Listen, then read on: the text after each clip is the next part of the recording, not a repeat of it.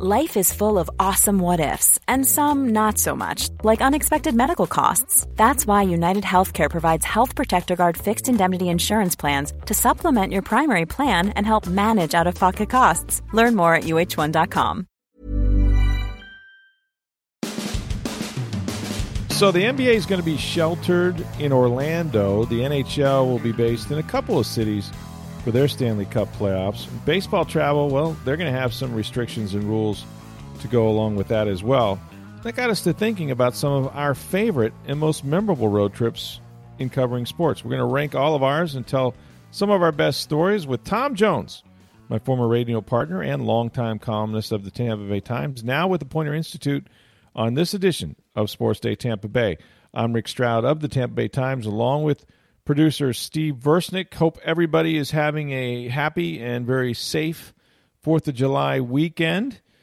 All right, Tom Jones joins us now. And uh, Tommy, this is the day that baseball reports to their various training camps. At the end of July, we'll have hopefully some games to play. Play but the, yeah, exactly. And when, when these guys now there's there's a you know hundred and something pages of rules of do's and mostly don'ts, as I've said that they they they can't um, fathom both on and off the field, but. Um, you know, one of the real joys, and you and I have traveled halfway around the world together, probably uh, with the number of miles we we put on uh, covering the Bucks and whatnot. But uh, you know, one one of the real sort of perks of of, of playing professional sports or uh, or covering them is the, the parts of the country you get to see. Now, you know, again, baseball players have a lot of night games and they sleep in and they go to the ballpark. You know, it's it's kind of a you know, kind of a routine they have. They don't have a ton of time, but they're in a city. They're in a city longer than football teams, for sure. Um, sometimes four four days or so. Um, but I, I think it's I think it's going to be hard for these guys because you know in every town that they're used to going to, they know where the best restaurant is, or they're going to try to find the best restaurant. Um, various things happen on the road. And it's the old adage, right? What happens in Vegas stays in Vegas, right? So we've seen things that we're not going to talk about but we've also benefited from covering these teams, right? And and going on the road together. And you've done it both with the National Hockey League and as a columnist for all sports, right? For baseball, for football. And I covered of it. baseball for a couple years too. Yeah. That's right, with the Rays. So you've kind of done it all. So so first of all, like for you, like what is the harder travel? Like who has it the best of, of these of these major uh, sports teams as far as travel goes? Because the NFL now is talking about in some instances this this year, perhaps flying day of game, which is something they never do. They have a rule you got to be in the city about 24 hours before you play, but they might actually allow them because of preventing stays in hotels and whatnot to travel day of game. So, who do you think is going to have it the best as far as as far as travel goes with these rules? Well, it's you know it's funny. Like when we cover sports, Rick, um, there were there was two different. When I covered mostly, I've covered baseball and hockey. Right. And with baseball, you'll go say they have a, a three game uh, trip to Toronto, Monday, Right. Tuesday, Wednesday. So you fly in on a Sunday, and you and you can unpack your suitcase and actually hang your clothes up, and Yeah.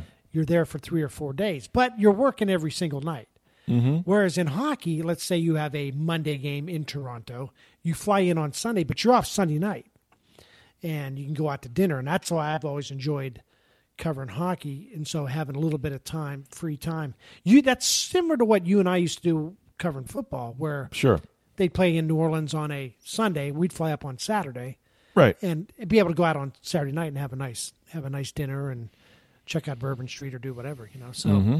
I think for I think if I think most people would if you're an athlete, I would think that being in a city for a couple of days is probably preferable to like flying up day a game and flying right home after a game or Right. It's not as type of thing. exhausting. The, the turnaround is not as quick. Even though these guys, you know, and and although I mean, I think football is difficult because you got large men, right, that are not made Yes. for airplanes to begin with, and they try to put the the 300 pound linemen in the in first class with the bigger seats and everything. But those planes are packed, and it's in the charter business. The airlines are not really all that keen on on charter business anymore. That's why the Patriots have a couple of airplanes. Um, but their travel is it, it's it, it can be a grind. I mean, you know, they're there the day before, and then they play the game, and they immediately, you know, I mean, they they have a bus that's ready for them. They don't have to go through security and whatnot, and they get on the plane, and they're and depending on how far the city is, I mean, I've flown with them a couple times, Tom, and and you've done this with the Lightning, but like, you know, game's over, uh, one o'clock game, and you may be you may be at one buck place by eight o'clock, Right, seven that night, yeah.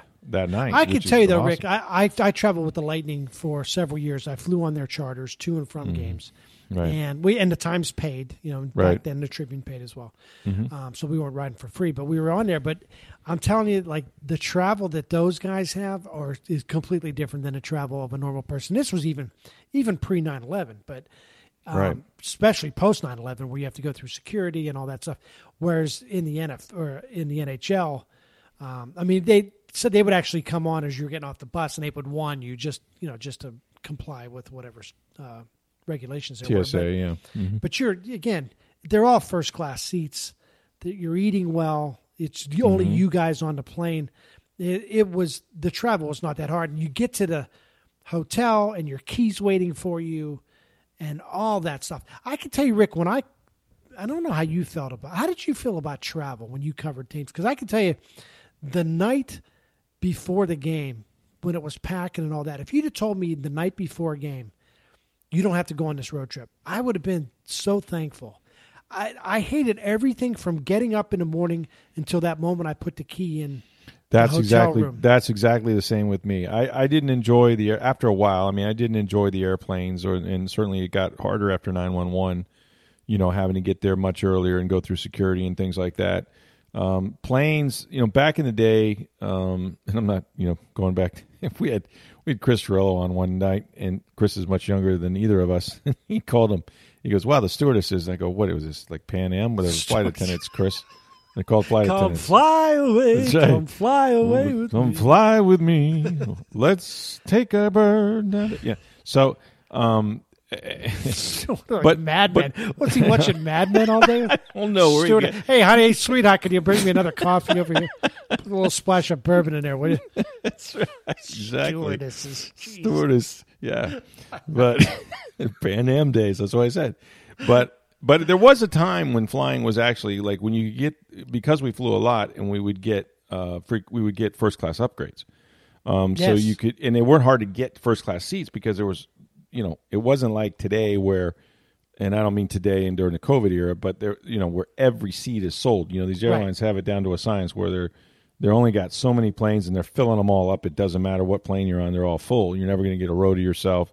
You're never even going to get the middle seat empty, right? Um, in the pre-COVID days, but but there there came a time where you could get first class upgrades, and so flying in first class, you know, with free drinks and better dinner and all that. When they actually served dinner on real china, it was. I mean, it's, it's totally Real different, right? silverware, yeah. Yeah, exactly. And and then of course nine one one changed a lot of that. But um, but in in general, you're right. The time, getting up in the morning, packing, whatever you have to do the day before, the day of, um, you know, leaving so much earlier to, to get flights that are are are reasonably priced, which means, you know, you may not have to be in a city until any time Saturday for an NFL game, but you're leaving at six thirty in the morning, you know, to save money. Right. Um, so all of that until you put the key in the door, you're exactly right. Like everything stinks about it. Right. Although I'm sure every like most of the people listening to this podcast is like, like, you know what? I'll Yeah. do it. Yeah. Yeah, Like, uh, and I- anybody would, and we did, and and and it's not, it's it's you're right. It sounds like complaining. We're not. We were blessed, and that's really what I'm getting to is that. Um, so you didn't like you didn't like the the mechanics of flying. I didn't like I, like travel. everything like going through. Yeah, going. I don't Yeah. mind flying. Like, I don't have a fear of flying, but I mean No, no, just no. the the pain of getting there. But once there, Right. it's great. It's great, and I think everybody look. Whoever has to fly, maybe you enjoy looking out the window and seeing the clouds and all that. And it's amazing uh, feat. And there's the old, you know, comedian, you know, whoever does the the thing about how people complain the wireless is down. Right? You realize you're in a canister, flying 600 miles an hour through the 20 sky at fifteen thousand feet above. Yeah, yeah. Are we asking for a little too much to have wireless? it's like on the, on the internet side. Well, I can't. My, my movie can't get in. Are you kidding me? Right. Okay, let me ask you, Rick, and I don't know if you were heading this way or not, just Yeah, because I think people are interested in this. Uh, NFL, you covered the NFL for a long time. Best and worst road trips in Oh. the NFL. wow. And See, I'll and I'll, and I'll do ho- and I'll do hockey ones. I'll tell you why that's tough for me because for me it's about cities. You know what I mean? Because I've That's been what I all mean. the- Yeah, that's what I'm I, about. I know. I've been all the I've been all the stadiums, but I think most people would say, "Well, duh, that's a nice city." Um, maybe in no particular order, but uh, I was always a big. I love Chicago, and I met my wife Right. there. Sure. So I, I love Chicago. Still love Chicago, um, just because it, it you know it's midwestern values and just uh, amazing Yeah, yeah. places to eat and shop Michigan Avenue, all that. Okay, so there's that. Uh, San Francisco. My my sister lived there for ten years. I became an, aunt and an uncle that I had out there. I adore San Francisco. I couldn't afford to live there, but I absolutely loved going there. You know, no, nothing better than you know walking, you know, going Union Square down to Pier 39 and then taking the bridge to Sausalito and spending a day over there. Um, that's a good trip. Seattle, of course, is an amazing city. Depending on when you go, Yep. if it's not raining all day and you can get down to the fish market and all of that. And I, I mean, but like the underrated one that I think would surprise people just because it's so unique is Green Bay yeah, it's you know, pretty Gre- cool. Green Bay with Lambeau Field um, back in the day, and they they've refurbished a bit of that. Um, but we would always stay in a little town about thirty minutes away called Appleton, Wisconsin, which is the home of Rocky Bleier, somebody you're That's familiar right. with. And it is like a postcard, and it is also, I think, about 1972 there right now. Um, when I when I covered when the Bucks were in the NFC North, uh, it was probably about 1950. But it's it's uh, it, it's just where time stood still, and it's it's got a main street, and it's called Main Street, and they have a little college right by uh, this convention center. The convention center is in Appleton, Wisconsin, outside of Green Bay, and it's a hotel and a convention center that you stay at. All the visiting teams stay there because it's like the largest hotel with the most ballrooms where they can have their meetings and their meals and things like that. Um, but right outside on Main Street is eating establishments. That one uh, Italian restaurant I took you guys to, where Yep. you order something and you start to eat, and it feels as if they're the plate is actually adding food as you're eating it. You can't figure out. It's like a bottomless plate of pasta, um, and uh, and and then I think maybe Rocky Bleier had a steakhouse there, but there was a You little and I college. went to a breakfast play there too. A breakfast We did, yeah. That was was really outstanding, by the way. Yeah, and there was a little college there called Lawrence College. It's like an NAIA school, and I can remember in the fall. Seriously, I mean, this was you take a little stroll, you know, a little, and the leaves are turning if it's not too cold, um, and you're out there, and and and you got all the bright colors, and it's in this little bowl, and you go down and you sit in the stands and you watch this little college play uh, NAIA football or whatever, and they their halftime the teams go into the end zones because they're not going back into a locker room. Yeah, yeah. And they're selling candy apples in the state. I mean, you know what I mean? Like that's sort of. Seriously, it's like you're looking around for Norman just Rockwell. It's like yeah, it, it's, it's a. Rockwell painting. It's like that's what Green Bay was. Every and the people were Wisconsin. Hey, you know, hey, where you from? There, wait, eh, eh, and they'd all buy you drinks.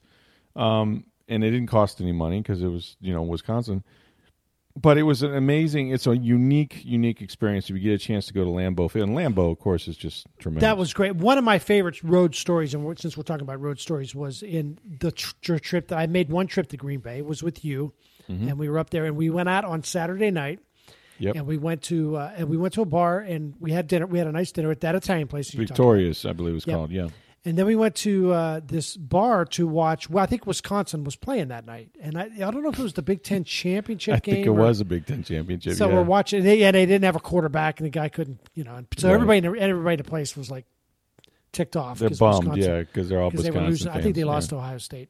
I want to say Yeah, I think Ohio State pummeled them. As a matter of fact, yeah. right. So, uh, so at some point, it's third quarter, fourth quarter. We're gonna and we're I deciding. can't believe okay, you're telling the story no, on my it's, podcast. it's a good story.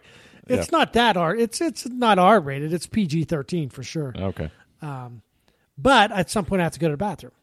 And so it's this little barn. It's a little bathroom, and I go in, and they have like it's one of those ones they have like basically one urinal, Right. And then they have like a, a toilet behind a door and everything. Sure. somebody's in the toilet part of it, Mm-hmm. so I'm using the urinal, and uh, and a guy's behind me in line waiting, and he's Right. had a couple, more than a couple, and he goes, "Hey, what's going on?" As I'm going. like So strike okay, up the first off, conversation. don't talk to me, man. While I'm yeah, it's not if you don't know me, especially like and maybe right now. if, If you're you next to me and there's like, Yeah. okay, maybe maybe Yeah. you could like right, talk about the game, a crazy game, or you know something like that. right, right.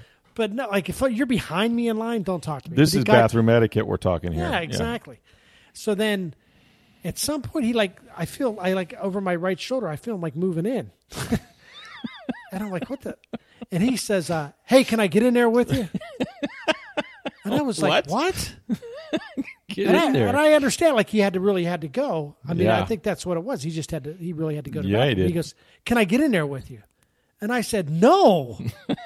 and he looked at me. He's like, "No, excuse me." Like, like no, I'm the jerk for not letting Yeah. him in. right. You're bougie. So then I, like yeah, yeah, that's right. Sorry, I got my own. You're gonna have to find your own urinal, buddy. it's like somebody asked. Me. It's like, "Hey, can I have one of your fries?" Like, no. Like what? no. So I, I finish up. I wash my hands, and the guy's looking at me the whole time. And I came out. I told, I think the first thing I told him is like, "Hey, man, we're about to have a fight, just so you know." And you're like, "Over what?" It's like how Like do you, the try- you get a fight on the way to the bathroom, and we're all rooting for Wisconsin here. He's like, "We're in Wisconsin. What do you mean you were getting a fight in Wisconsin?" And you you would have been useless in a fight because you were laughing so hard at my story. well, the story seemed rather unbelievable. And meanwhile, but guy- did, could- when you pointed out the guy, I realized he had had a couple. He had had more than a couple, couple of pictures, perhaps. Uh, so I was like, "Let's get out of here." So we had to leave. So those are Yeah. So okay, like, do you, do you have a? There's also in Appleton. I think I took you to this because this was in Appleton at the bar you mentioned, I believe. I think I did. I take you to the Christmas bar there. yes. I think I did. Yeah, that's a that's a good one too. Year round Christmas stuff. So Worst uh, worst NFL road trip. worst NFL road trip. I got one. I got one. And it's not to insult the people. I know you're going to kick the crap out of New Orleans, aren't you? No, I actually No? New Orleans is okay. It's not my I like favorite the food. place. Yeah, I like the, The food. food's tremendous. No, the food alone saves that trip. And look, Yeah. I, I I got no problem with once a year Bourbon Street. Which one do you dislike? Carolina, Charlotte, Really, I love Charlotte. well, it's just like it just is really low key. It's just bo- It's just like boring to me. And I, and that's not a bad thing. They're good people there, Yeah. and I'm sure it's. a I've nice had some really good times in Charlotte. But it's some sort wild of times. it's sort of like Yeah. the usual. eh, Let's go out and we'll get a decent dinner and then have a couple of beers and then go to bed, which is probably good to have. That's what- Yeah. to cleanse the palate for the next trip to New Orleans or wherever. Yeah, exactly. No, I, I never had a problem with Charlotte. I, I in fact, this, you know, there are a few places where we travel and you go, wow, could I live here? Charlotte's one of those places, and there's a lot of Floridians up there. As a matter of fact, was that the place where somebody told us you're not Top Gun, Was- or was that uh, Buffalo? That was Buffalo. That was Buffalo. That- Uh, they what'd told of- you. By They the way, you what, that. they told me you're not Top Gun. I don't Yeah, know there was why. some rooftop bar. We were in Toronto. I don't some- know why they thought we were talking about Top some Gun. Some girl came up to uh, we were waiting to order a beer and she came up and she looked at you like Mm-hmm. you had done something wrong and you and you said hi just to be polite and she's like Right. you're not top gun I don't know where we got on the conversation. Maverick. I said over. I don't know what you mean. There's Goose, and, and there's you never close your That's right. eyes Exactly. We, when you started playing the piano, it said, I said that we took our shirts off and went and played volleyball it was crazy "That's right." It was awesome. I, I did all that. Um, okay, And- so NHL be, best trip Vancouver I, I would put oh there. yeah, beautiful. That's- I've never been there. I heard. Yeah no it's it's it's uh it's very similar to Seattle except Toronto's nice too. I've never been Toronto's great Montreal's great underrated Calgary very underrated. Calgary's Been to, Denver. I've been to Calgary. Yeah, it's Denver. It's basically Denver. Yeah, it's, uh, Yeah, the in the Northern Rockies. Yeah, Right. Um, and like Lake, if you go up to Lake Louise and all that's great. Worst Been road there. trip. I hate to say it. Uh, Steve's going to jump me here. Detroit. Cincinnati No, or Detroit. Detroit. Yeah, I'm not a I big- got no problem with Yeah. Yeah. Yeah. You know what? If you go, if you know where to go in the greater metro Detroit, now downtown Detroit, I I'll, I'll give you that. I'm not. There's not a whole lot going on. I was never. Now, Field. part of it was Joe. Have Louis you- Arena. but have you I didn't. been I hated Joe Louis Arena to cover a game. It might be great for fans, but press box wise and all that, it was a miserable trip. Well, Ford Field is like you know you're eight stories high, so it's not much better. But um, so that from an NFL standpoint, it wasn't that great. Um, although, have you been to uh, you know? I mean, there's a great some great suburbs in uh, Detroit area, like Birmingham, for example. Wonderful yeah, I mean, I haven't spent. I mean, most of my trips there have been because Joe Louis was downtown. Yeah, you so always stay basically, downtown. I went from from from Joe Louis to Greektown. You know, there's Right. a really good restaurant in Greektown and Oh, cool easy Irish now. bar. But that's easy now. Ann, Greek Ar- and Ann Arbor is a suburb now of Detroit. That's true. That's true. And I've been to Ann Arbor and loved it. That Mm-hmm. was years ago, though. I saw Florida State play Michigan up there with Deion Sanders. I was at that game. And I don't mean number one versus number three. I don't mean to bust on Detroit. I mean, I'm from Pittsburgh, so a lot of people who may go to Pittsburgh and feel the exact same way. And you know what's funny? Like growing up, or, or uh, growing up, Pittsburgh was great. I loved living in Pittsburgh. But uh, road trip wise, it's just an okay trip because Yeah. a, a lot of, like there's not a lot to do downtown at night. At least there you didn't used to be. It's like you you had to spread out a little bit. Yeah. road. But because I was from there, I always had I knew where to go and had things to do. Uh, and long, for a while there, like Long Island wasn't a great trip. I I go back and forth on Long Island. You know, I'm just good for two days in, in New York. However, I get there. If I'm staying in Jersey and take the Lincoln Tunnel, that's fine. If I'm downtown, that's fine too. After two days, I got to get out. I, it, New York overwhelms me, and your son Yeah. lives there, and I don't know. I don't love how New York. I'd live there if I could. Yeah. Yeah, I don't. I, I. It's. It's. I feel small. I just feel. I feel insignificant, Tom. There's so many people that it just reminds It me of how lot, yeah.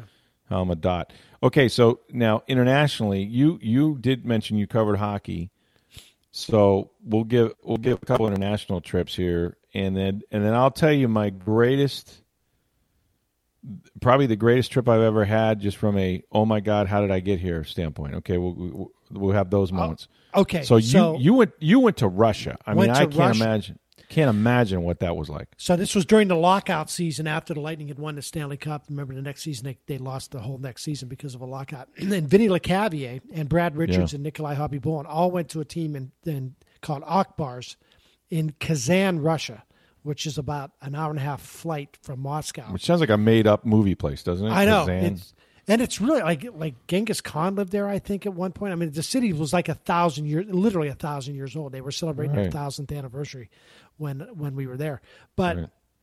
Dirk Shadd, photographer for the Tampa Mm-hmm. Bay Times, a lot of people know Dirk, um, see him at games, and he and I go to Russia to visit.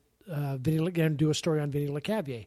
Brad Richards had gotten hurt. He he ended up coming home, so we fly to Moscow you know takes like a you know half a day to get to Moscow. We get to Moscow, and then um, the next day, flights, right? Spent yeah, a couple flights away like from here to New York, and I've been New York to Moscow, and then spent the night in Moscow, and then the next day f- flew, went to fly to Kazan. So we get on this plane, kind of a prop plane. And it doesn't look very safe. Like it looked like an old army plane or something. like Yeah, because it was. so we you and we don't understand any of the any of the You don't speak. Russian, so yeah, you're they're just speaking Russian. I assuming that they're it. saying fasten your seatbelt and put your tray Yeah. table up. You know, exactly. Yeah. So we fly. It's an hour and a half. We know it's an hour and a half flight to Kazan. So we fly. It's about an hour and a half. We land, and Dirk and I look at each other and high five, like we made it. And it actually, the day be like the day before, we had our flight had been canceled to New York, so we it took forever to get there. and we had finally gotten to Kazan, and we're celebrating. and a guy sitting next to me goes, uh, "Who's Russian?" They make this big announcement right? in Russian, which we don't know what it is. They're saying, Right. and the guy looks at us. He goes, uh, "Hey, by the way, we know in Kazan." I was like, "What?" He's like, "Yeah, we know. Make it to Kazan. We're back in Moscow." oh I'm my like, We're god! back in Moscow. What do you mean? He's like, uh, they say uh, too much wind. We uh, turn around. We came back to Moscow. So I we didn't. I we, so we we actually landed back in Moscow, oh and the Oh flight gosh. got delayed about eight hours. So You weren't on the plane eight hours, were you? no, no, no. They they let us off in the airport. Went to Sbarro's at the Mos- went to the Moscow Sbarro's. Well, that's not all that bad. No. So then go to get back on the plane. Well, they won't let me back on the plane. They say my ticket's no good now. No, I'm- What? no. You never actually Yeah. got to Kazan? So me and this other this woman, they wouldn't let us on. So this guy speaks to the, in Russian to the to the agent and talks us onto the plane. We're the last like five people to try to get on the plane. As we're going out to the plane, they take us on this like shuttle, and we're thanking this guy for getting us on. Thank you so much. We never would have been able to get on without without you. He breaks out Russian vodka. He goes, "Oh, now we drink, celebrate, yeah." No. Yeah. so we pass around this bottle. and We all take Your a life is chug a from this movie. bottle, and this Your is life the, is a movie. Yeah. this was I think uh, it was either Russian vodka or pure kerosene, man. But whatever it was, it like burned It through my. moonshine. But it was great. It was all like it was like, woo. And, And that man was Tom Hanks, and he lived in an airport. but we end up we finally got to Kazan, and uh, and covered the story and and went uh, and did a story on Vinny Lecavalier, which was which was great. So what did what did you what was your takeaway from from like the Russian people or the or the society? Like I I would think it was so different than than the U.S. Is it? No. Yeah, yeah. Well, well, like when you're in Moscow, it wasn't all that different. I mean, Moscow's you know pretty metropolitan Bustling city, you know. yeah. and it was. I mean, they had they had like a TGI Fridays there, you know, but um, but Kazan was a little out of the way, you know, and it was Country, a little right? more traditional traditional Russian. But the people were very friendly. I found them to be very friendly. They were very, um, yeah, it was great, and the, and the hockey was great, and the arena was cool, and and it was like uh, funny. It was like it was so weird. This was 2005. And Dirk and I would laugh at like, look, they got cheerleaders at hockey games. Like, oh, listen to the music they played during the game. It's like all the stuff that we do now, you know, in, in the United States and then in Canada Interesting. but uh, but it was uh, it was um, that was one. Yeah, it was one of it's one of my favorite trips ever. Um, to to go over and, and I can't imagine that, and Yeah, uh. I can't imagine. Can't imagine we went first and foremost. I but, know that's yeah. back in the well, we spent Money. no money on hockey travel that year because Well, that's true. The They entire season was canceled. Yeah, So And- there's that. Um, the only international trip I'm uh, well, I've been to London three times, so I can't say. And I got stories about all those. Um, the last one not so good when I took my kids and they both got sick. But um, uh, after the Bucks won the Super Bowl, this was an interesting one for me because I would have never, I would have never, on my own, chosen to go this here for whatever reason. I didn't have the curiosity that I probably should have. But remember, the Bucks won the Super Bowl, and then the next year they did this what's called the American Bowl Series. It's a preseason game, and so the Super Bowl champions frequently would play the first pre. It was like an extra preseason game. You know, you had a Hall of Fame game sometimes, or you'd have the, what they called the American Bowl, which is now basically you know teams going to London and Mexico City and playing the regular season games. But that's how it got started. So they had an American Bowl game in Tokyo, Japan, and it was uh, at the Tokyo Dome, where I think the Giants may have played, like the uh, the Tokyo Giants baseball yeah. team. So it was a big. So first of all, it was uh, there was no non-stops. I mean, I basically flew to Houston, and then I want to say it was like 14 hours from there. It was an ungodly amount of time. It took like 20 something hours to get there, all told. Right. So I'm equipped with you know Tylenol PM and pretty much pretty much anything that I can knock myself out in. But the the hardest thing about going over there is that you cross the international date line, and if you want to talk about screwing up, not knowing what time it was, basically I, I was awake 20 hours a day because I could never figure out which day I was in. And I swear to you that like back home, um, you'd be going to bed and you'd wake up and somebody else was coming home from work and then you would stay awake until they were waking up the next day. Like it was crazy. Yeah, yeah. And the deadline was in our favor. But this Super Bowl team, if you remember, there was a lot of characters on it, including Keyshawn Johnson and Warren Sapp and Simeon Rice. And I followed these guys all over the place. But the interesting thing about uh, the Japanese culture was you land in Tokyo, which is a huge city, right? This airport's one of the busiest in the world.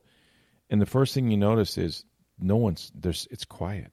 They're very quiet people. Like it, it doesn't you you you're almost like eerily so that you're kind of like, what's going on, you know? But every thousands of people there, but everybody just going about their business without without being the noisy right um, Westerners.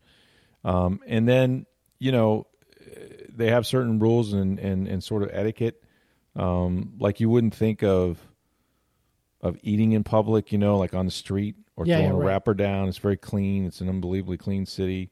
Um, if you go to like a McDonald's, say for example, and you've got a Coke, they're going to put it in a bag. When you see vending machines, they're, the drinks are only like about four ounces, so that you'll stand there and drink them without carrying them around Yeah, right, right. and throw them away right away.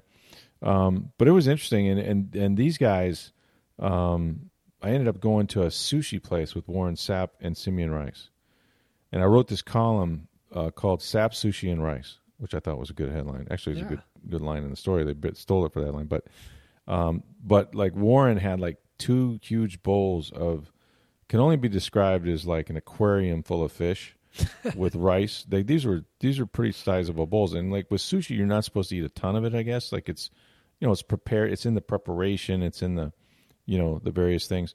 And and Simeon was so freaked out he wouldn't eat anything. Like he's like, "Nah, man, I'm good." And he just sat there and watched us eat. Um, but watching watching Sapp, you know, go through those was was a lot of fun. And then I think I went uh, looking for shoe. I think they had a banquet that night, and Keyshawn Johnson was with uh, Chris Simms, who was a rookie that year, and Simms didn't bring any dress shoes. So he's like, "Ah, I gotta have dress shoes." Well, it turns out if you wear anything over a size nine in Japan, it's very hard to find because they're not really large people, you know. And Chris Right. Simms is six foot five or foot six foot four, and he was looking for like a size thirteen shoe. So he, we walked all over the place in downtown Japan, couldn't find one.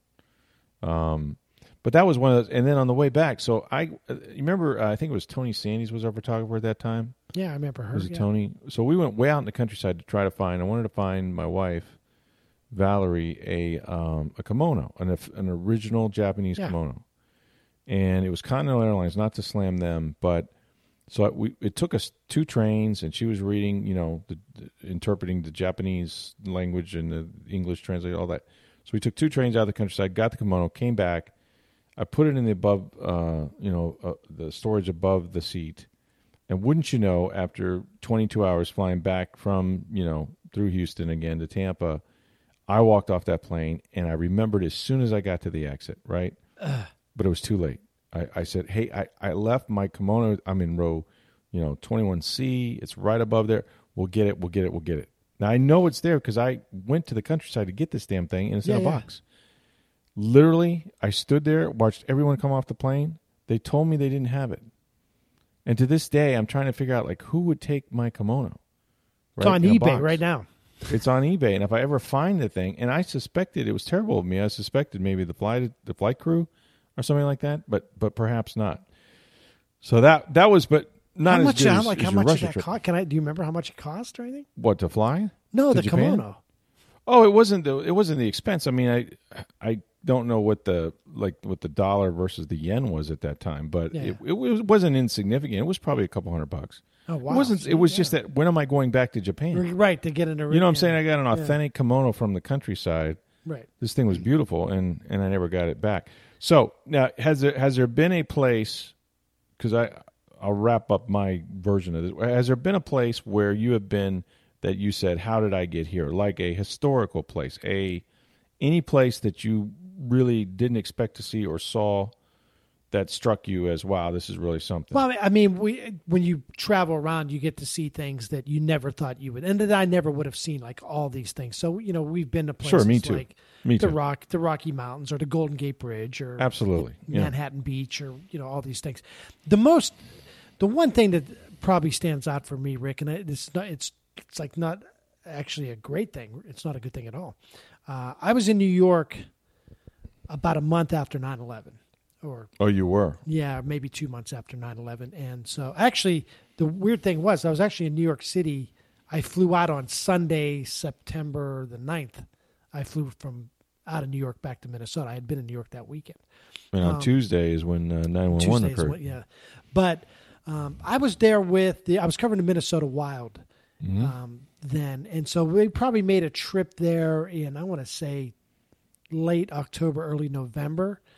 And and so we went down. We couldn't get super close, but we got close enough To ground could zero. To ground zero, where you could and, they, and the crews were still cleaning up. And Rick, to this day, I can remember the smell. It was just a Really? yeah, it was just a um, Like an acrid type. yeah, Dusty thing? real- yeah, it was part dust, part who knows what, you know. But it was not a. A was, lot, a lot of people died inhaling that Yeah. stuff, as it turns out. exactly. Um, but I remember, so I, I remember standing there not long after uh, that happened, and, and thinking like, "Wow, this is this is a moment I, I'll never forget." And it's funny, like when you asked the question, it didn't immediately come to mind until I until you asked Mm-hmm. the question, and then. But I, I just to to tell one quick story before, and then you can wrap up Mm-hmm. with yours. Um, talking about writing a story about the Bucs. So I, I the Lightning went to Austria for training camp one year, and for ten days. And Did you we go? got- yeah, we went. Yeah, wow. So- yeah, yeah. They they went. They spent like uh like five or six days in a place called Feldkirch, which was Okay. like this little mountain town, and then they went to Innsbruck for a couple of days. Um, so we fly to Austria, and uh, we stayed in this really cool like uh, hotel, and it was and right across the street. These, it was like a little village. It was just beautiful. I could I could live there. It was awesome. Yeah. And I, went, I remember going there. It was like this little 7-Eleven type of place, like a convenience store. And I went in, and, mm. and the guys like, and I was, I'm a, I don't drink coffee all that often, but I do drink um, soda. I drink a lot of soda. And at the time, so I said to the guy, I says, "Hey, do you have like, uh, I'm looking for like, um, like a cola, and the guy's like, and he spe- he spoke a little bit of English, and I he said, "What?" I go, "American, like American cola." He goes, "Oh mm-hmm. yeah, right there in the in the cooler." Mm-hmm. So I go over to the cooler and I open it. I'm looking like I'm looking for like a Dr Pepper or Pepsi or mm, something. Yeah, basically. And he goes, "No, no, right there, right there, to the right, right there." And I and I and the can says American Cola. It actually said Literally? on the on the thing American. Cola. Wow. So I drank it and it tasted a little bit like, like you ever go to like I- what did Winn-Dixie or something used to have like Chek Chek cola. cola. Yeah, It's absolutely. like so it's kind of a tastes little bit- generic cola. you know, yeah, and it's RC cola. Right. Although not as good as RC. but but I got used to it. I'm like, all right. So every Well, day I would I mean, every day I would go in there, usually in the morning, yeah, and then after and then in, once in the evening I'd go in there and I'd get an American cola. delicious. Same guy there every day. So the last day I go in there, he says, uh, and he knew my story that I was, you know, there just visiting. American. And he says, "Oh, you're coming for your final American cola, huh?" And I go, "Yeah." I said, "Boy, I I miss you know I can't wait to get back home and get my type of Coca-Cola. And he goes, Oh, "Like yeah. what?" I go, "Like I drink uh, Dr Pepper. It's a it's a thing called Dr Pepper." He goes, "Oh yeah, I'll go to the other side." Uh, No. what do you want? I go to the other side, and they got Mountain they Dew, Coke, Dr Pepper, like every type of cola you great. can imagine. And I said, It's- "You had this here the you whole knew time." this. And he said, goes- "You asked for American cola." He goes, "You asked me for American cola. I there's American cola, right?" That is great. But but that didn't- even, that was what the story I was going to tell. The the one so I'm over there and I'm like three days into this trip and it was a Sunday, and I'm like, you know what? I'm going to write a story on. And this is back. This would have been 1998 or mm-hmm. 99. So the Mm-hmm. Okay. Bucs were just starting to get good, right? The Bucs right. were Uh, good '97. Yeah. so they had a they were playing Green Bay. This would have been September. So one of their first games of the year. I think they were playing Green Mm-hmm. Right. Bay Right. and it was a big game.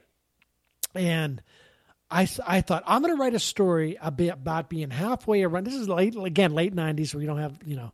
You'd be watching this game late at night over there. So I'm like, can I find this game anywhere in Austria? This Yeah. Bucs game. So I go to this bar and I'm like, they, sh- they say they show NFL games. They show like one game a week and they show the Monday Right. game. Mm-hmm. So I go to another bar and the guy goes, no, we get the games on VCR sent to us Oh, and wow. we show them like five days later.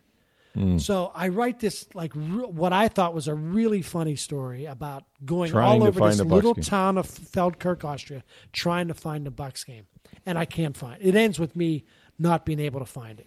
So I filed the story, and Austria's way ahead in you know six hours ahead or whatever. So I filed the story. I'm getting ready to go to bed, and uh, and I turn on the TV and I'm flipping around, and all of a sudden, swear to God, hello everybody, Dick Stockton coming to you live from Raymond James Stadium in Tampa, Florida, and it's on TV. It was just on my TV. And th- it wasn't even like Raymond James was Tampa State or whatever. Yeah, right. And so The I, the I had to add like a line to the story. Like, actually, I found it. that was it's the on my kicker. hotel room. Yeah, that was. Wow, that's great. Hey, it's Ryan Reynolds, and I'm here with Keith, co star of my upcoming film, If, only in theaters, May 17th. Do you want to tell people the big news? All right, I'll do it. Sign up now and you'll get unlimited for $15 a month in six months of Paramount Plus Essential Plan on us. Mintmobile.com slash switch. Upfront payment of $45 equivalent to $15 per month. Unlimited over 40 gigabytes per month. Face lower speeds. Videos at 480p. Active Mint customers by 531.24 get six months of Paramount Plus Essential Plan. Auto renews after six months. Offer ends May 31st, 2024. Separate Paramount Plus registration required. Terms and conditions apply if rated PG. All right, so uh, for a guy from uh, Robinson Drive North in uh, beautiful Tyrone area of St. Petersburg, uh, I, I never would have imagined where you're not far from, as a matter of fact, right now. Yeah. I, I never would have imagined that I would find myself where I where I stood, where my feet were, and to this day, and I somewhere there are photographs of this. I hope I come across at one point. Um, so we had a strength coach named Mark Asanovich. I think he went on to Jacksonville after that. I don't know if he's still in the league right now. He could be, and I'm just missing it. But um, if you remember back in the uh, sort of the creatine days, remember when creatine was all the thing, right, in sports? Um, I think Mark McGwire, in fact, was taking something similar to that, but but, but it wasn't illegal. It wasn't steroids. It was creatine, and you could get seriously jacked up. Although it came with a lot of dangers, which one being dehydration. it could seriously screw up your kidney functions, and you had to drink just like an ocean of water when you took this stuff. But it would make you larger and um, and build, I guess, what was muscle, although it looked like you were inflated. But be that as it may, um, a lot of football players during this time were doing creatine, and so as the story goes, the Bucs had a game, a preseason game in in Washington, D.C. And of course, they played over in Landover, Maryland at the time. But we would always kind of stay, you know, in the greater D.C. area or whatever. And it was a night game, uh, probably on a Saturday. And uh, there had been a story in Sports Illustrated. Now, one of the players that took it, and not afraid to tell you, was, was Mike Alstott. I mean, Mike was, you know, a big guy, and he was this one particular off season. You know, him and other players were were taking creatine. He was getting bigger and and and you know all, all muscled up and stuff. But there was a story in SI about the dangers of it, and Mark Asanovich, story, yeah. Mark Asanovich, who was the Buck strength coach because of Alstott having used it, uh, was quoted uh, in the story. And Asanovich's take, uh, just to summarize, was basically, "Yeah, well, you know, guys use it, but to be honest with you, uh, the jury's still kind of out. There's, you know, it's it's a, it, you know, can really dehydrate you, severe dehydration, and you know, in our sport, that's a problem, and um, you know, you have to take a lot of water with it, and so it's really not, you know, and and so he was quoted in this SI story. Well, it turns out that the head of the Secret Service for the White House happened to be a guy that was a bodybuilder. He he lifted a lot of weights, and he read Sports Illustrated. So he saw on the schedule where the Bucs were headed to Washington D.C., and he saw where Asanovich was quoted. So what the hell, you know, they got lots of lines in the White House. So he called the Bucs, and he got Asanovich in his training room, and he started talking to him just like a dude, right? Like, hey, you know. It turns out his name. I think I want to say he might be on TV now these days. It was I think it was Jack Wackrow. I think I think maybe he's uh, sometimes on CNN or whatever. Anyway, he was the head of the Secret Service for the White House for many years under many different uh, you know administrations. At the time, Bill Clinton was in office, and it was his second term, and um, he was about to be impeached or had been or whatever. Right. So, um, what what this gentleman says to Mark is that when you go, when you guys come to Washington, uh, if you'd like a tour of the White House, you know, I'd be happy to, you know, show you around. And they're like, Mark was like, yeah, that'd be that'd be awesome, right? Turns out, for whatever reason, I heard about it, and there were only a few of us that were on this van. Um, it was one or two players, and I guess they, they told some guys they were going, but not that many were showed much interest. And um, it was Rich McKay. I want to say Alstott was one that did go, and of course Asanovich. Only a few of us, and somehow Tom, I got on that van because I heard about it. I go, I'd love to go. I've never been to the White House. That would be Right. amazing. The White House has tours, as you know, but they're of the East Wing for the most part, right? Right. No one gets to go to the West Wing. That's that's the president's. That's the Oval Office. That's the Situation Room. All of that that you hear about, uh, and no one goes there, right? Unless you're getting a tour by the head of the Secret Service for the White House. And so we went all through the White House. I mean, the kitchen, like they showed us where there's still like burn marks from when it caught on fire and how Dolley Madison saved George Washington's picture and all of that stuff, right? So they're taking us all through here, and we go to the China Room, which you might recall from some of the movies, right? Um, wow. uh, all of that, uh, and it, it's just incredible. Each each president had their own set of china that you know that they keep copies of in this room. Really impressive. So then he goes, "Hey, would you like to see the Oval?" No. What are you supposed to say to that? So he gets on his little, you know, headset speaker, and and Clinton is at I think Camp David. And he's not been come back yet. Um, and he goes, if we go right now, we'll have some time. We'll be able to get in there. And I'm thinking, this isn't happening. This is so crazy. You, so you know the the path, and you if you've watched The West Wing or any of that, you know the path, and you've seen the president walk where the Rose Garden is back right. back there Yep. where the columns are. Yep. So we walked the same very steps, you know, that many presidents have taken. Now at this point, I'm shaking because I'm like, oh my god, like this, this is the the most powerful building, you know, Sure. where the president lives, and then famous, most famous residents in the United States. Right, exactly. So he takes us he takes us in the West Wing and past the office where like Rosemary Wood would have sat years ago. Uh, and and then before you get to the Oval Office, basically, it's the road. They call it the Roosevelt Room. It's like the Situation Room, I suppose. I could be getting this wrong. If I am, I'm sorry for all you Washington insiders. But there's a there's a big room with a large long table um, outside the Oval, uh, and they call it the Roosevelt Room because Roosevelt had won the um, uh, the Nobel Peace Prize, um, and it sits on a mantle uh, above uh, either a fireplace or something like that. And then there's these large kind of doors, you know, giant thick steel things. And we walked into the Oval Office, and I'm telling you, Tom, I mean, you know, for a kid from St. Petersburg, Florida, to find himself, and there was the Resolute desk that you know you saw the old pictures of like John John John coming Jones, out of it, you Kennedy know, sitting and- underneath it. Yeah. right Kennedy underneath it, and um, we we sat there where the heads of state would sit and take pictures and walk behind the desk, and and I mean it was it was incredible. Like I I would never expect, you know, to find myself, and it was just a fluke, you know, that uh, that the, that we were able to go in there that, that day. And I don't have any punchline to this.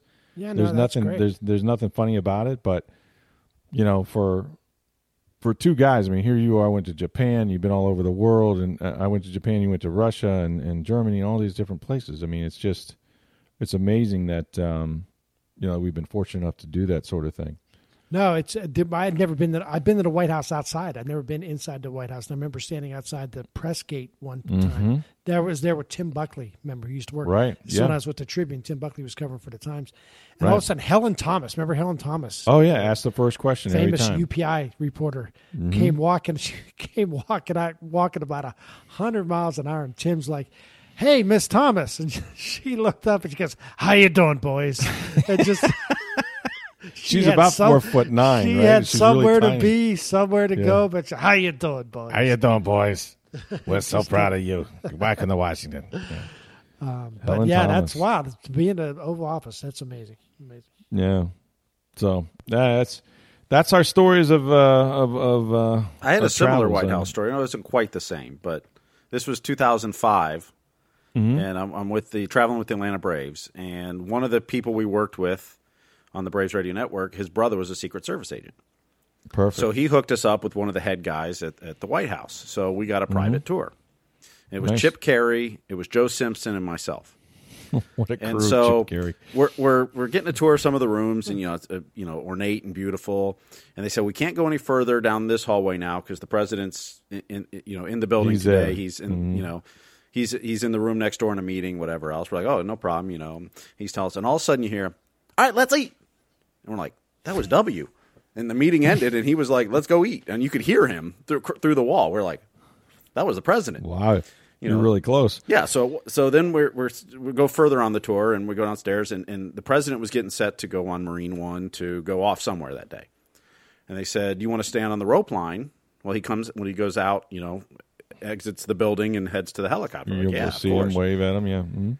He says, you know, sometimes he'll stop and shake hands, but most of the time he doesn't. But oh no, we, we definitely want to be there. So we're going around. There's a few other tours going on, and, and the guy we're with's like, "Yeah, we're not going to wait in line here. Follow me." Takes the keys out, opens the door, and we go right through the rose garden. We're like, "This is surreal." It is so we're, surreal we're the first ones on the rope line. So it's you know we're standing right there at the, the first corner there. And, Right. You know we we're out there I don't know 10, 15 minutes whatever it is, and finally the president comes out and he walks out and he looks over you know waves as he does, and he looks back and then he he gives it a second glance back, and you know he's a big baseball fan. Yeah. Well, the the obviously the Texas Rangers. He was part owner Yeah. at one point, was he? Yeah. I swear he looked over and went, I know those people and I can't tell what. Meaning Chip Caray and Joe Simpson. Yeah, I, yeah. I mean that Right. look he gave the second look back was like I know, know them, you. but I don't know I don't know where I know them from right now. It was one you know, it was one of those, you know, he just gave the wave and then whoa, wait a minute. But he didn't end up stopping. But it was really cool to see the helicopter take off right there on the lawn and so that was my White House story. I didn't Well, get in the oval not- because he was in the building, but So the most, uh, the most, baseball guys. The, the uh, in Espanolo.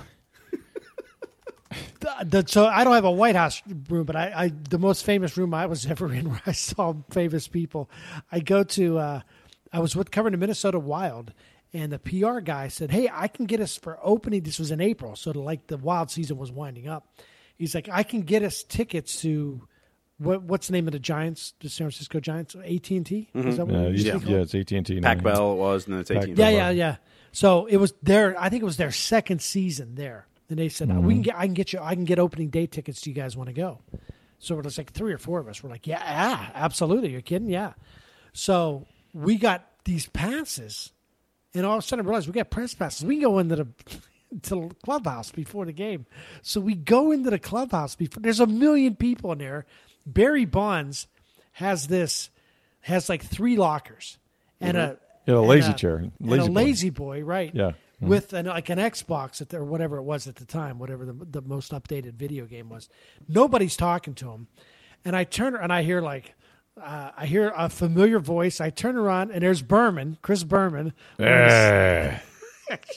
He's wearing a San Francisco and uh, a San Francisco uh, Giants like windbreaker type Jacket, thing, or yeah. jacket or whatever. And then I hear, and all of a sudden I hear Berman. He's like, uh, "Huey, how are you?" And I turn around. There's Huey Lewis. So now I'm, and all of a sudden I look over and like there, everybody's now you know the news. So Berman's talking. Huey Lewis is there. You were the news as it as it took and I'm meeting. just watching this whole thing, and all these people, and all I, I look over, and Barry Bonds goes, "Y'all need to get on the f on out of here." and the place just whoop, cleared out as fast as can be. And day, Huey Lewis wrote, "I need a new drug." I believe. Uh, I want a new. I want a new drug. You know what's funny? Like Huey Lewis, as you know, had the sports album in like 1984 or something like that, and it became one of the big. And I, I was, you know, that was about the time MTV was getting really good. You know, Yeah. with all the videos, and he had like a, videos, you know, Heart and Soul and all those. um, and so, like, w- my friend and I were, were big Huey Lewis fans. Turns out, like now I know Huey Lewis. Like it's You the know. weird through the 49 Through the 49ers I know him yeah. like through the 40 my wife talks to him on the phone all the time it's the weird like she didn't appreciate it i'm like you're talking to huey Lewis.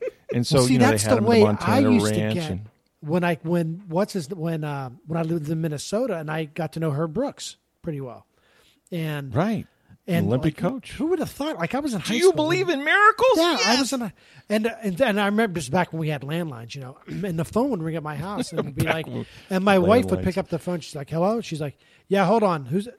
Oh, hey Herb, yeah, pretty good. No, not a not a kids have a game next weekend. No, yeah, and she'd be talking. She talked to Herb Brooks for like five minutes. And then she's like looking at me like, "Can you rescue me here?" I'm like, "You're talking to Herb Brooks. you're talking to herb brooks. Right. Yeah that's the way it was with huey. I mean if you want to drop names okay biggest name uh, i was was at a super bowl party back when they used to let the writers go and the players would go to the same super bowl party as the owners and all of a sudden we're in minnesota this was the minnesota super bowl as a matter of fact years ago not the last one but way before that. Uh, and the room just parts. And you see sort of a couple people walking and everybody's just making room and at this time he was reclusive because he wasn't in great shape muhammad ali Wow. the champion right there with Parkinson's, but nonetheless on stage. And, and every every athlete in that place just went. And then that night I had beers with Troy Aikman for some weird thing. He wasn't like quite the star that he was supposed to be, but like all these Dallas writers were there. We ended up buying beers for Troy Aikman. I mean, there's these there's these moments right where you're just like, how the hell?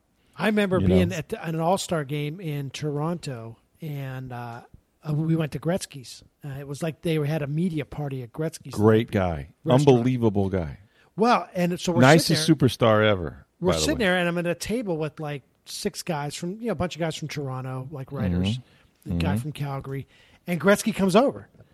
And he's talking, and he's talking to everybody at the table, and he's we're talking about the league, and I'm just sitting listening. I'm not saying anything. And these guys all know Gretzky, but he starts telling, he starts talking about the league, and he goes, "Look, the, you know, some of the things we need to start doing is we need to start selling the sport, like to some other." He goes, "Like, look, you know, you're in Tampa, like these are the like the What? And I'm like, he he he knew it He from knew Tampa. you. Like, no, he didn't. I was made like, that that's up. it. I'm out. I'm, I'm done. I'm retiring right now. Uh, yeah. You made that up, right? No, that's a true story. How would you? I don't know if you're he knew my name, but he knew I was from Tampa. You're the Tampa guy. Yeah. So I was Wayne producing. Gretzky- I was producing a Braves game, in t- uh, same season, two thousand five. This is the fourth or fifth inning, whatever. Skip Caray and Pete Van Wieren on the call, and middle of an inning, you know, play plays going on, and this guy Wing, walks wing, in. wing. Guy walks in and comes up, starts tapping Skip and Pete on the shoulder, and I'm like, I jump down, going, "Excuse me, sir." It's President Jimmy Carter. I almost kicked him out of the booth. it's like, oh, The only sorry, Mr. president I- Oh, don't worry, you wouldn't ever have kicked shook- him out because that Secret Service would have kicked you out before you did. The only president I ever shook hands with, Jimmy Carter. yeah, same here. Really? Yeah. Although I didn't get to meet him quite like you did. Yeah, well. I was in a crowd where I, I, I assume I shook his. I put my hand out and somebody shook my hand. I assume it was Carter. I, yeah, it might have been like another guy looking to shake Jimmy Carter. Saying we shook hands with each other. That's true. Um, so Wayne Gretzky, uh, the remember the Atlanta Super Bowl that got ice stormed in, where no one could go anywhere, and they were sliding all over. the Well, we got basically landlocked inside the the media hotel, uh, which was like a Hilton or something downtown in Atlanta, and so there were some star. I mean, you know, there was like actual people that wanted to watch the Super Bowl from different places, and Gretzky was there. It was the weirdest coupling. Was him and Tom Arnold. Remember Tom Arnold, Roseanne Barr's Sam's husband? Yeah. Yeah.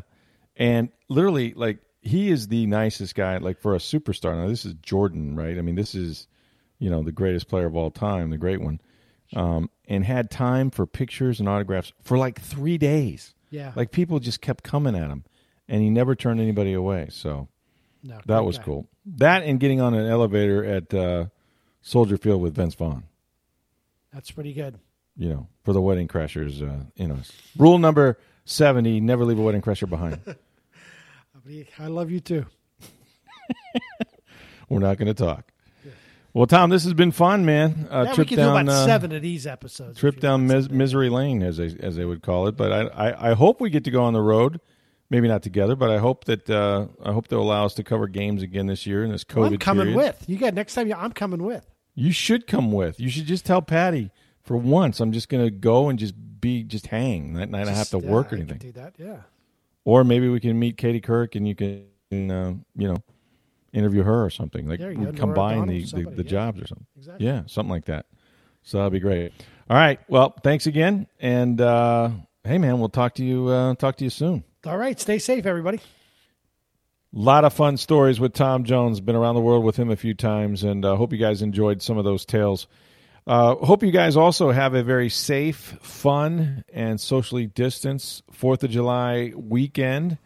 Be careful out there. Wear a mask when you can, and uh, don't eat too much. And we'll see you back here on Monday. We're here every Monday through Friday for Sports Day Tampa Bay. For Steve Ersnick, I'm Rick Stroud of the Tampa Bay Times. Have a great weekend, everyone.